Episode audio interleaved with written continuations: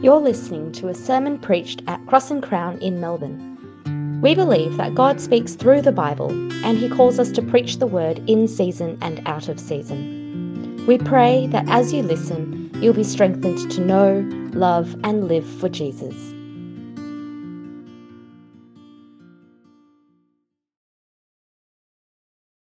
Here at Cross and Crown, we believe that the Bible is God's word to his people, and that means that when we read the Bible, we are hearing God speak. Today's Bible reading is from Genesis chapter 26, verse 34, to chapter 28, verse 9. Um, I will be reading from the CSB version. Please follow along in your own Bibles. The passage will also be displayed on the screen. When Esau was 40 years old, he took as his wives Judith, daughter of Beeri the Hittite, and Basemath, daughter of Elon the Hittite. They made life bitter for Isaac and Rebekah. When Isaac was old and his eyes were so weak that he could not see, he called his older son Esau and said to him, My son. And he answered him, Here I am. He said, Look, I am old and do not know the day of my death. So now take your hunting gear, your quiver and bow, and go out in the field to hunt some game for me. Then make me a delicious meal that I love and bring it to me to eat, so that I can bless you before I die. Now Rebekah was listening to what Isaac said to his son Esau. So while Esau went to the field to hunt some game to bring in, Rebekah said to her son Jacob, Listen, I heard your father talking with your brother Esau. He said, Bring me game and make a delicious meal for me to eat so that I can bless you in the Lord's presence before I die. Now, my son, listen to me and do what I tell you. Go to the flock and bring me two choice young goats, and I will make them into a delicious meal for your father, the kind he loves. Then take it to your father to eat, so that he may bless you before he dies. Jacob answered Rebekah, his mother, Look, my brother Esau is a hairy man but I am a man with smooth skin. Suppose my father touches me, then I will be revealed to him as a deceiver and bring a curse rather than a blessing on myself. His mother said to him, Your curse be on me, my son. Just obey me and go get them for me. So he went and got the goats and brought them to his mother, and his mother made the delicious food his father loved. Then Rebekah took the best clothes of her older son Esau, which were in the house, and had her younger son Jacob wear them. She put the skins of the young goats on his hands and the smooth part of his neck. Then she handed the delicious food and the bread she had made to her son Jacob. When he came to his father, he said, My father. And he answered, Here I am. Who are you, my son? Jacob replied to his father, I am Esau your firstborn. I have done as you told me.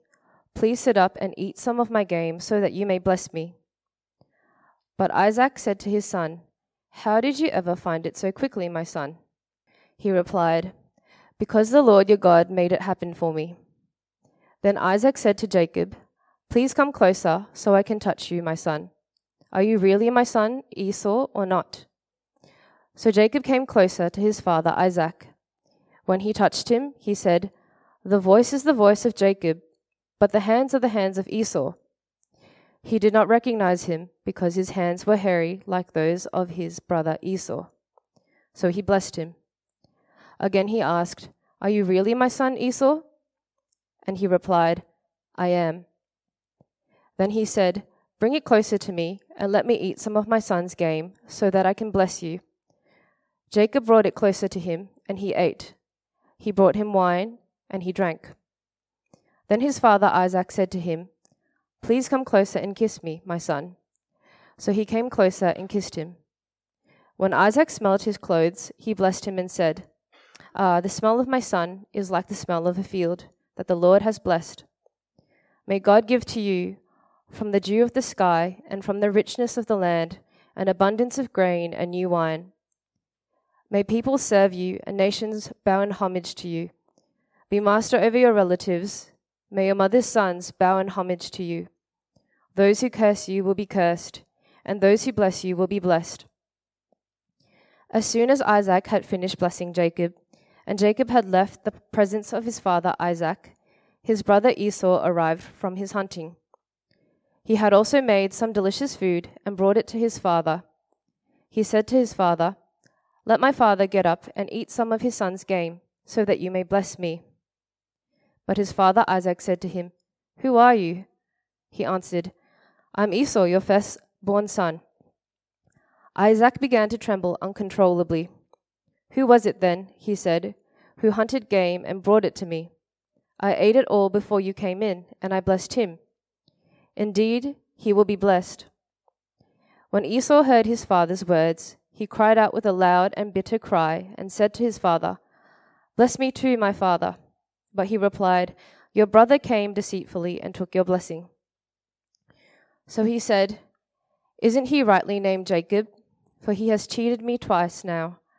He took my birthright, and look, now he has taken my blessing. Then he asked, Haven't you saved a blessing for me? But Isaac answered Esau, Look, I have made him a master over you, have given him all of his relatives as his servants, and have sustained him with grain and new wine.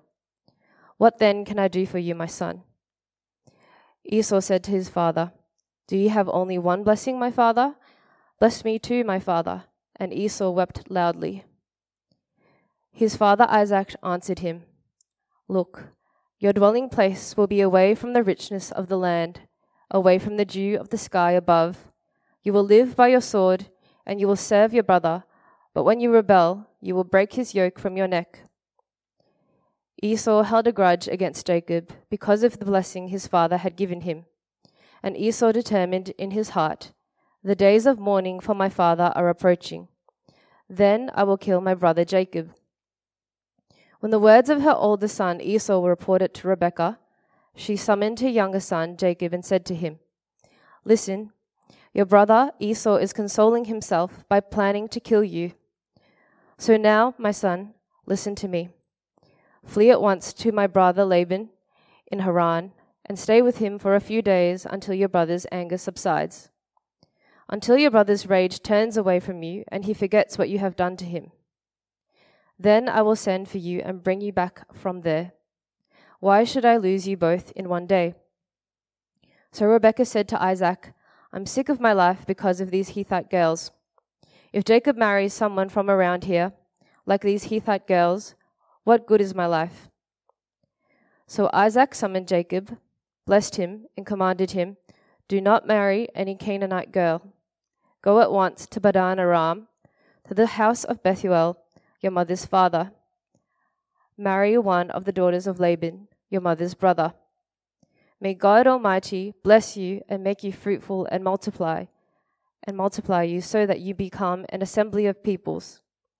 May God give you and your offspring the blessing of Abraham, so that you may possess the land where you live as a foreigner, the land God gave to Abraham. So Isaac sent Jacob to Padan Aram, to Laban son of Bethuel the Aramean, the brother of Rebekah, the mother of Jacob and Esau. Esau noticed that Isaac blessed Jacob and sent him to Padan Aram to get a wife there. When he blessed him, Isaac commanded Jacob do not marry a Canaanite girl. And Jacob listened to his father and mother and went to Padan Aram. Esau realized that his father Isaac disapproved of the Canaanite women.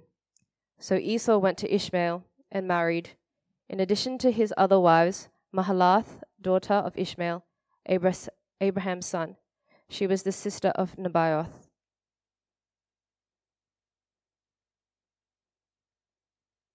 Uh, God, as we uh, open your word this morning, give us eyes to see, ears to hear, minds to understand, and hearts to receive your word written for us.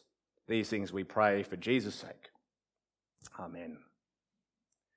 Uh, you may not want to admit it uh, or confess it publicly, but for better or for worse, many of you may have seen the Netflix series uh, House of Cards. Uh, I know when I worked in Canberra for a year in politics, it was the most uh, favorite and famous uh, Netflix series to watch, which should probably give everyone a bit of concern. Um, it's based on a novel uh, written in the 80s about a man called Frank Underwood. He's a Democratic congressman from South Carolina. And it tells the story of the dark underbelly of American politics. It's a world of deceit, manipulation, betrayal. But do you know what's most ironic about uh, House of Cards and other series like that? Is that politics is actually meant to have such lofty ideals. It's meant to be for the good of all people. And yet, here is the President of the United States with a will that exists not for his country, not for the citizens, not for the people, but entirely for himself. Many of us would have seen leaders like this, if not in real life, at least uh, in entertainment. It's the irony of a leader saying, I have brought peace, freedom, justice, and security to my new empire. And you think to yourself, what, your new empire? But, but even worse than his selfish will are the sinful ways in which he pursues it. The road to power is paved with hypocrisy and casualties.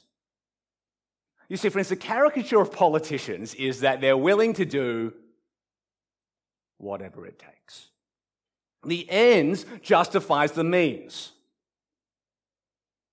And if we reflect on our own lives for a moment, we are tragically not all that different when it comes to God, are we? I mean, our will is so often self serving not God pleasing. So often we reject God's will for how we should live, what we should buy, whom we should marry. We say to ourselves, or we say to God, not your will, but mine be done. And just like Frank Underwood, it's not just our will that's sinful, it's also the ways in which we go about living for Jesus. We take shortcuts. We, we do things in our own strength. We even pursue the right ends, but with the wrong means. We do honorable things, but in such a way that dishonors the Lord. Friends, we need to hear today from this that we need to trust God enough to do God's will in God's ways. We need to trust God enough to do God's will in God's ways. Because what we see in today's passage that Joanna read for us is, is a house of cards full of people who don't. Full of people who are full of hypocrisy and casualties. People just like us. So, as we go through this, I want to invite you to reflect on this, maybe scarily enough, as we look at each of these people in this house of cards, you might resonate with one or two of them more than the others. There is in this passage, quite scarily, something for everyone. I want to introduce you to each of the people in this house. Let's meet the first person. It's the blind father. The blind father. Just look at our chapter 27, verse 1. Isaac was old, and his eyes were so weak that he could not see. I want that's not just talking about his actual sight, it's also a comment about the eyes of his heart. You see, Isaac is spiritually blind. He, he can't see God's will anymore. Because look at what he does. He goes to his older son Esau, his favored son, and he says, Make me a delicious meal that I love, and bring it to me to eat so that I can bless you and die. Friends, can you see what Isaac's doing here? He's actually defying God's will outright. Back in chapter 25, verse 23, God told Rebekah, Two nations are in your womb. Two peoples will come from you and be separated. One people will be stronger than the other. The older will serve the younger. Esau will serve Jacob. Jacob, the younger son, will be the one to receive the blessings that God had promised, not Esau. Now, it's true, the passage doesn't explicitly tell us, but I think actually, as we read our Bible cumulatively as we go, it's actually fair to assume that Isaac would have known God's will. He would have known of this conversation. But even if he didn't, even if he didn't, we know from chapter 25 what really motivated him, don't we? We know that Isaac favored Esau. Esau was his preferred son. for no other reason than the fact that Esau would catch and cook wild game for him to eat. And look at what motivates Isaac now in chapter 27 not God's will, but his own stomach. Isaac is spiritually blind, controlled by his flesh, defying God's will. It's actually quite sad, isn't it? Just think about last week. We were talking about God wanted Isaac to look back on his father Abraham, to see his faithfulness over Abraham's entire life. Isaac should have been able to look back at his dad and go, Wow, hasn't God been faithful? He should have been able to look back at his own life and say, Wow, hasn't God been faithful? And yet, here is Isaac at the end of his life, a man who has seen God's faithfulness at every stage of his life, but now he is blind and cannot see God's will at all. Rhys Bezzant uh, was here a few weeks ago. He preached on 2 John. Uh, I was in Japan, for those of you who didn't know, but that's, that's for then. It's long gone now. Um, Rhys once said to me something really interesting. He said, oh, Adam, uh, often we focus on the sins of young people, but at my age, Rhys said, I struggle with the sins of old people. And I sit there and go, uh-huh, uh-huh, I'm not allowed to say anything, right? But this is what he tells me. And he goes, in our older age, we don't struggle with the same sort of sins that I struggled with when I was 20 and 30. He goes, his peers at his age struggle with things like cynicism and pride at the zeal of younger Christians. The, the thought that I'm too old to change, which really means I'm too old to find my sin. And he goes, I shouldn't be let off the hook just because I'm older, but we need to be aware at different ages we confront different things. And that's what happened to Isaac. In his older age, he became blind to God's will and controlled by his flesh. Friends, we must not be like Isaac. Instead, we must be like old Simeon in Luke chapter 2 who saw the child Jesus and praised God and said, Now, Master, you can dismiss your servant in peace as you promised. I love this, for my eyes have seen your salvation. That's how I want to age. I want to age like old Simeon.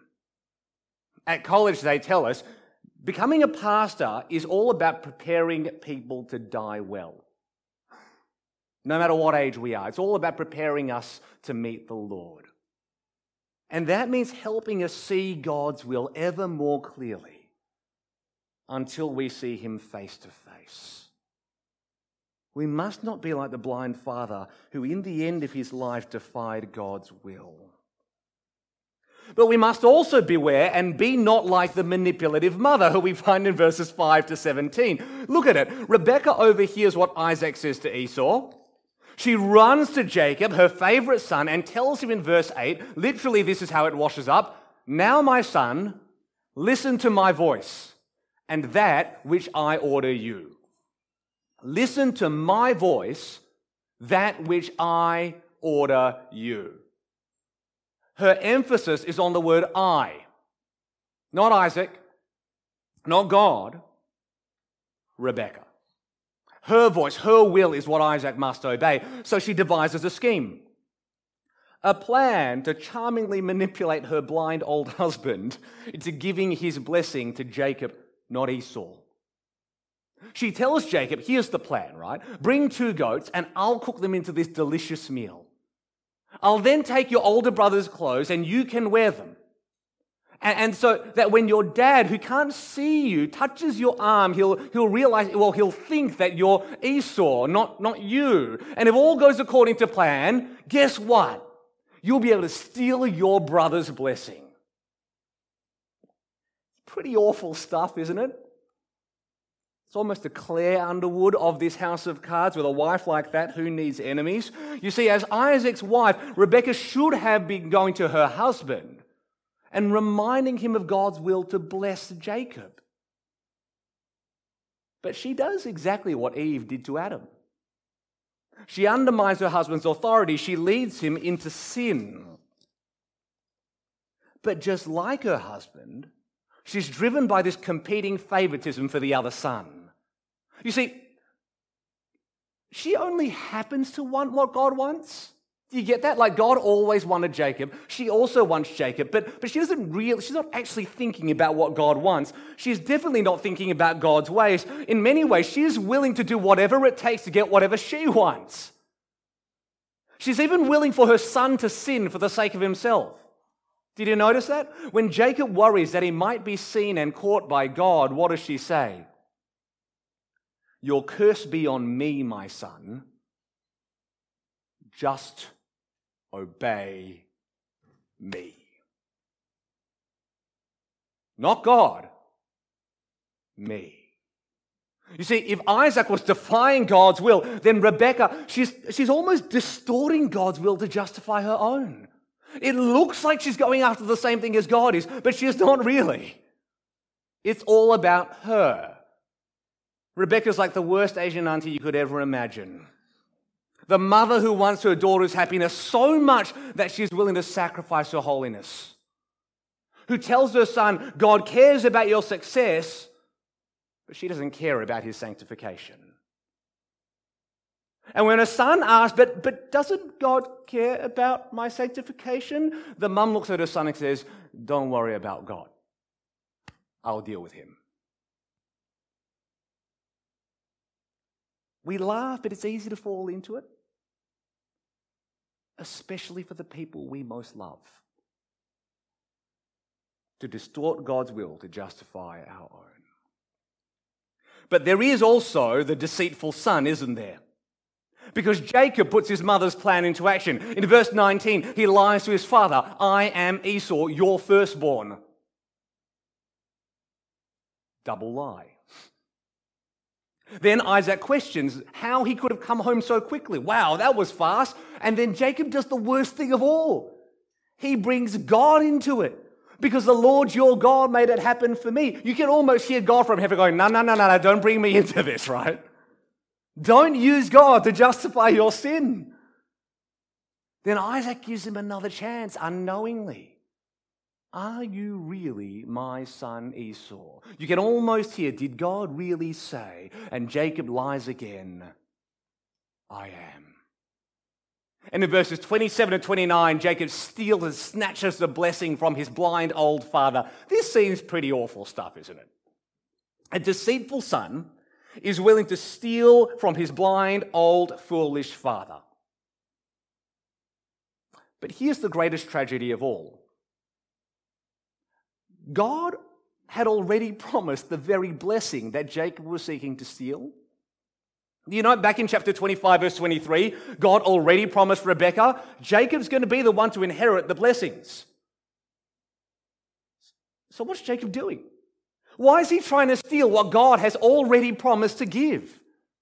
It's almost like a father who promises to give his daughter all his wealth, but she doesn't believe him.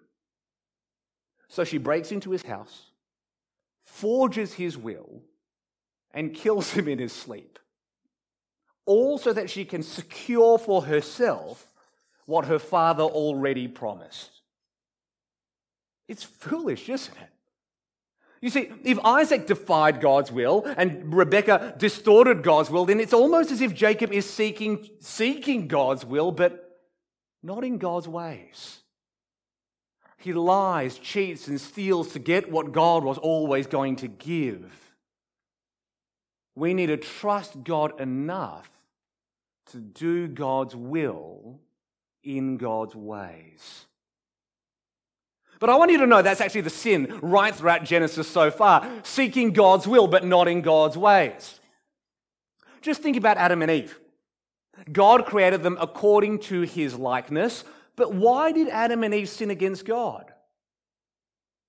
It's because the serpent said, When you eat of the tree, your eyes will be open and you will be like God. But, but that's silly. Isn't that what God already promised? He was always going to make them more like Him. But instead of trusting God's words, instead of trusting God's time, instead of trusting God's ways, Adam and Eve, yeah, they sought God's will, but not in God's ways. Think about Abraham and Sarah. God promised them offspring as numerous as the stars in the sky. But instead of trusting God's words and trusting God's time, Sarah gave her slave Hagar to sleep with Abraham and bear a child. She was seeking God's will, but not in God's ways. Well, think about you and me. We seek God's will to advance his kingdom here on earth, but we use money and power to bring about a political kingdom. That is not God's way. We seek God's will to grow a, mul- a, healthy, multiplying, and evangelistic church, but we do not pray to God and we rely on our own strength to do so. That is not God's way. We, we, seek to make, we seek God's will to make his people holy and righteous and blameless, but we get there by being harsh, impatient, and unkind towards the weak and the immature. That is not God's way. We seek God's will to raise our children to live for the Lord Jesus, but we demand their outward obedience to a law more than their inward love for the Lord. That is not God's way. So, you, so you've got to wonder why. Right? Do you ever have those moments where I was saying this the other week, where you sin against God and you just like, why am I like that? Why do we not trust God's ways? I'm going to take a punt, right? The text doesn't tell us this, but let me offer some reflections on why I think this is the case. I think it's because we go, yep, God's will is good, on board with that. But when it comes to God's ways and methods, we go, oh, I can get there cheaper, faster, and better. God's just a bit inefficient, a bit slow, a bit unnecessarily patient with people. Let, let, let, me, let me just think about this for a moment. How do we correct each other in our sin, right? As a church community, we want to find ways to spur each other on to holiness. I have two sets of conversations in church life. Conversation number one goes like this Adam, I know my friend's living in sin. I just try not to tell them about it because I just try to listen so that he feels safe and loved. Otherwise, he'll feel like he can't be forgiven. Conversation number one. Conversation number two. Adam, I don't care if I'm harsh with that person. I need to make them see their sin so they can repent. Otherwise, I'm just justifying their sin. And I'm like, you guys should talk sometime, right? Like, you see the problem, don't you? Because in both cases, we're actually seeking God's will, but we're not seeking it in His ways. Think about 2 Timothy 2. The Lord's servant must not quarrel, but must be gentle to everyone, able to teach and patient, but still instructing his opponents, but with gentleness. Try and do that. We must instruct and we must be gentle the means matter just as much as the ends. You see, friends, if you want to see someone who did God's will in God's ways perfectly, look at God's Son. I mean, Jesus met with sinners without ever justifying their sin. He forgave all us of all the wrong things that we'd ever done, and he did it without excusing just how serious they are. He didn't come along and just hit the delete button on our record as if our crimes don't matter. No, he dealt with our guilt by taking it on himself. In Romans 3:26, God is righteous and he declares righteous the one who has faith in Jesus. Can you see, friends? The cross is where Jesus perfectly did God's will in God's ways. The cross is where Jesus cleared our record without ever saying that our sins don't matter. And if Jesus committed himself both to God's will and God's ways, how can we not do the same? Friends, we must not be the deceitful son who sought God's will but not in God's ways, but we also must not be his foolish brother. His foolish brother. Look at verse 30. This is probably the most tragic scene of all. Esau comes home. He prepares a night. You just imagine being Esau. You've been promised the blessings that you know you really shouldn't get. Got to skip in your step, right? You come back, prepare the best meal you can, go in to see your dad, and it's like, Bah, I'm here. Here's your meal. It's like, who are you? Right? Like, this is going to be awful.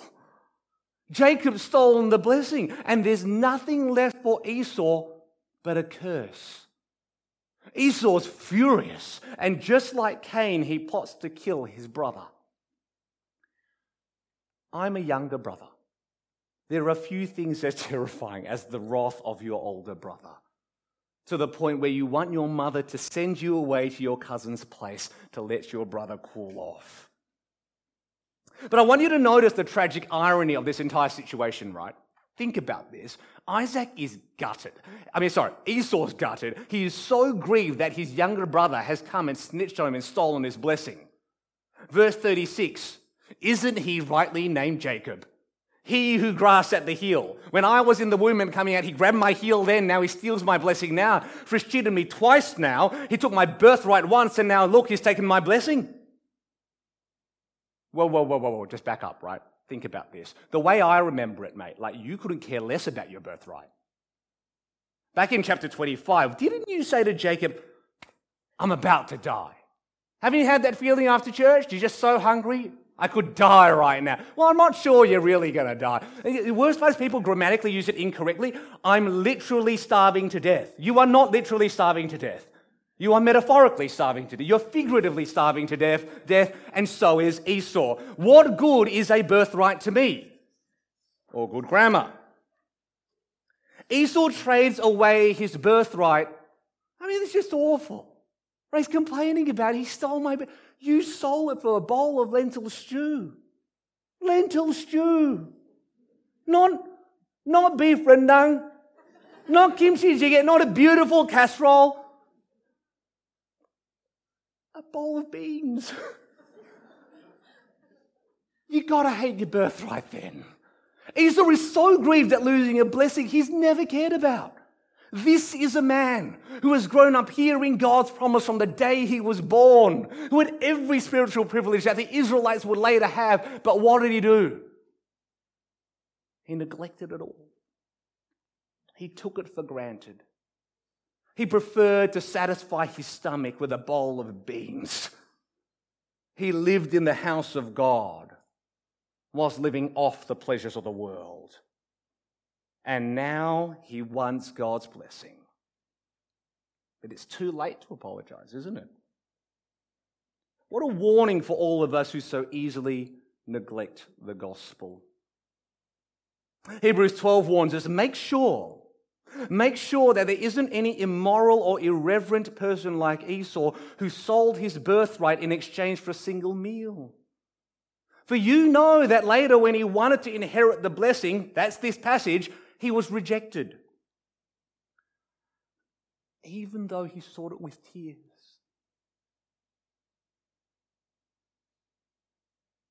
Because he didn't find any opportunity for repentance. What a sobering warning. Too often I meet Christians who, just like Esau, stay in the church but live like the world. And we want to have it both ways. We think to ourselves, you know what? I'll still call myself a Christian. I'll still come to church.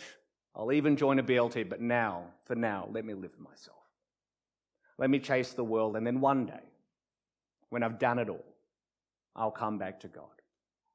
Then I'll take him seriously. Surely, if I know the gospel correctly, which you do, as did Esau, God will take me back then. I think Genesis and Hebrews are both telling us don't be so sure that day will come. If Esau did not find an opportunity for repentance, how sure are we that we will? How will we escape if we neglect such a great salvation? Are we like Isaac, who just outright defied God's will? Are we like Rebecca, who distorted God's will to justify her own? Are we like Jacob, who sought God's will but not in God's way? Or are we like Esau, who had heard about God's will his whole life, but just took it for granted? Friends, there are though two more people in this house of cards, but I want to say you might just have missed them. If you didn't read it closely enough, you would have missed them, and they are the foreign wives. You know, sometimes um, in your BLT small groups may have felt this. When you read the Bible, you, we read it as if it was an English book written in the 21st century. And so we just kind of read it like we would any other book like that. And, but I kind of want to say it's not. The Bible was written in an ancient world, in an ancient time, and in an ancient language. So if you open a standard book today, like people still read books, don't they? Right? They, you, you, they're separated into chapters. You've got a table of contents. You look at the chapter. That's how they structure it. But that's not how they structured chapters in the old in, in, in, in the Bible. They didn't have chapters. Instead, what they would do is an author would often divide a chapter, section it off, by starting and ending it with two passages about the very same topic. Right? You start with one topic, you end with one topic, and everything in between that is the chapter. It's almost like they act like a photo frame that helps us see the picture and what it's all about in the middle. And the two passages here introduce our final two characters. If you've got your Bible, look at it. The first passage is in chapter 26, verses 34 to 35. And the second passage is in chapter 27, verse 46 to chapter 28, verse 9. I said that too fast. First one, chapter 26, verses 34 to 35, just two small verses. And then yada, yada, yada. Then you get to chapter 27, verse 46, that runs until 28, verse 9. They're the two bookends. They're the chapter conclusion, uh, opening and conclusion. And look at what they're both about. They're both about Esau's foreign wives. The first passage simply tells us that Esau married two women from outside God's people and they made life bitter for his parents. We can tell as much from that, not a good thing. Second passage then revisits these same two women, and Rebecca says, I'm sick of my life because of these Hittite girls.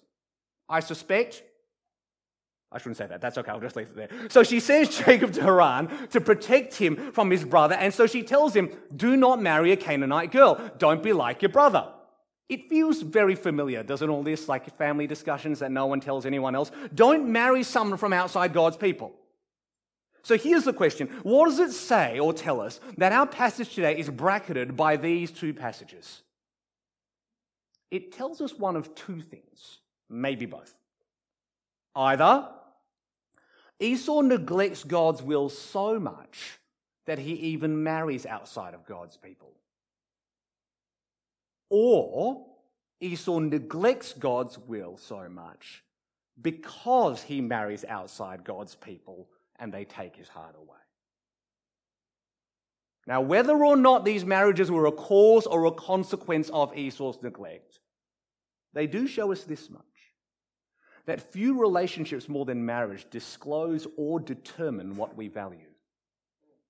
Few relationships more than marriage disclose or determine what we value. If you want to see what someone values, look at who they marry. And can I say, just as an aside, um, I often get asked, um, being an unmarried pastor in modern day Australia is considered um, a minority situation. So I get asked quite a bit, how do you go being um, unmarried and pastoring a church full of married people? And I, I say, look, personally, I'm okay, but I suspect that's because I've seen how marriage helps and hinders people. I've seen it go really well and really badly. And I hate to say it that, that you know, we often talk about the ones that go really well, and so all the unmarried people feel salty about it, right? Call it, right? Uh, but, but, if few relationships more than marriage also determine what we value, I've seen marriage change people for better and for worse, put it that way. I've, I've heard one younger guy say of an older guy who used to read with him, I, I find it hard to say, but it's not even, but he said, I, I used to respect him so much. But then when he got married, he changed entirely, and all these priorities shifted. And I hate to say it, but as someone who's not married, I look at both of them and go, oh, you know what? It's not marriage that matters, actually, it's where your heart is at. But it will shape you and change you one way or the other. See, it is especially when it comes to whom we marry that we must trust God enough to do His will in his ways. And that means trusting Him to only marry within God's people. I know it's hard to hear because few feelings run as deep as romantic love. But the very placement of these two passages is meant to show us just how harmful and hurtful it can be if we marry outside of God's people. We see that it made life bitter for Isaac and Rebekah, but that's not the point. Don't just think about yourself here. Think about the other person, actually. You see, if you really love them,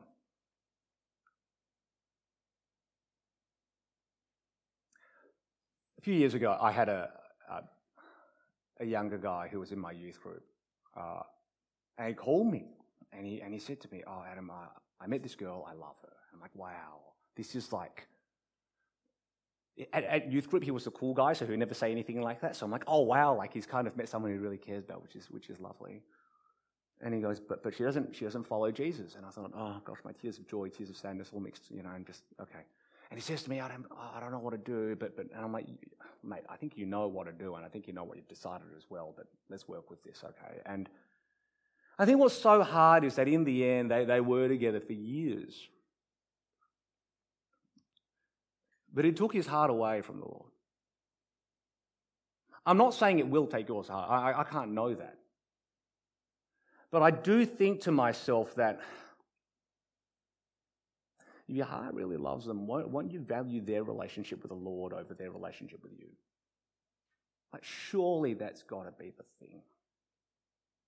I know this can be hard. To, can I say this is part of my job that I hate doing? But it's like we were looking at before, we've got to be honest enough to be gentle and instruct each other as well. I know it can be hard to hear, but I want to tell you it's even harder to live. And just ask any Christian who's lived it before. I suspect what this passage is telling us that when it comes to marriage, which is one of the deepest relationships you could ever have in life, it's not worth it not doing it God's way. Not, not, not, just, not just because it's right, but because it's good. We have to trust God's, that God's will and God's ways are for our good and for our joy. Do you realize, friends, that almost everyone in this passage either defies God's will or rejects God's ways? And I think that what sits beneath all of this including the issue we've just talked about, is that wrong belief that we all have in our hearts that God is not generous. Somewhere deep in our hearts, we think that God won't really give us what He promised. We don't really think that God will give us what we want, and we don't really think that God will give us what we need. But I want to let you know that we worship a generous God. Please know that we worship a generous God. Because in chapter 8, verse, uh, verse 3 to 4, what does God do? He reaffirms his promise to Jacob in spite of all of his deception. If it were me, I would have terminated this contract without notice for a material breach over and over and over again. But you got to thank God that is not like me. You got to thank God that it's not like us. You got to thank God that He generously reaffirms His promise. He generously re gives that blessing over and over and over again. And here's my question what might, uh, what might Isaac, Rebekah, Jacob, and Esau all have done if they really believed that God was generous? Don't you think that if they really believed that God would provide for their every need, they would have never felt the need to defy His will? If they really believed that God was generous and super abundant in His grace, why would I ever have to reject His ways? If I really believed that God was good, wouldn't Isaac have trusted that God would generously provide for his beloved son Esau? If Rebecca really believed that God was super abundantly generous, wouldn't she have trusted God's will for Jacob that it was far more generous and better than her own? Wouldn't Jacob have trusted that God would generously give him his blessing in his time and in his ways? Wouldn't Esau have generously realized the generosity of God right from the get go and never taken it for granted? And what if you and I really believed that God was generous? Don't you think that if we really believe that God will generously provide for our every need, we would follow his will and trust his ways? I mean, gosh, Romans 8:32. He did not even spare his own son, but offered him up for us all. How will he not also with him grant us everything? Now, everything doesn't mean marriage or children, a house or a car or career or a home. It means everything that's so much more than those lesser treasures of this world. I've spoken to enough people and felt this in my heart enough to know this much. It sounds silly, but I know how many of of us think it. We hear God's word in Genesis or in Romans.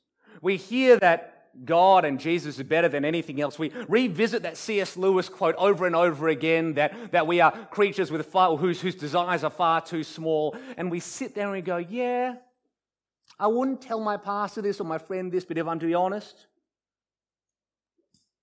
I want a spouse, I don't want a savior. I want a great career, I don't really want a king. I want all the gifts of this world, but I don't really want the one who gives it.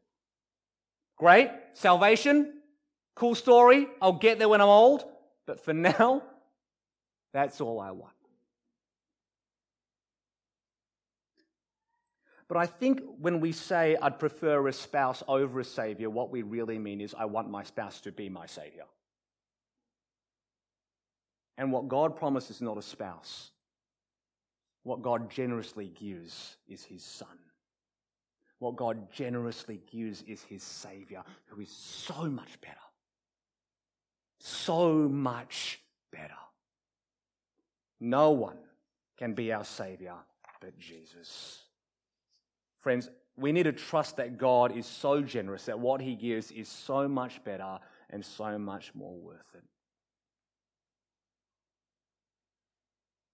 As we close this week, I've been visiting BLTs just to randomly audit and see how you guys are going. um, I dropped by uh, Dave and, and Sam Chen's BLT this week. We were talking about this exact passage. And Cassie said something that really stuck with me that I found very helpful.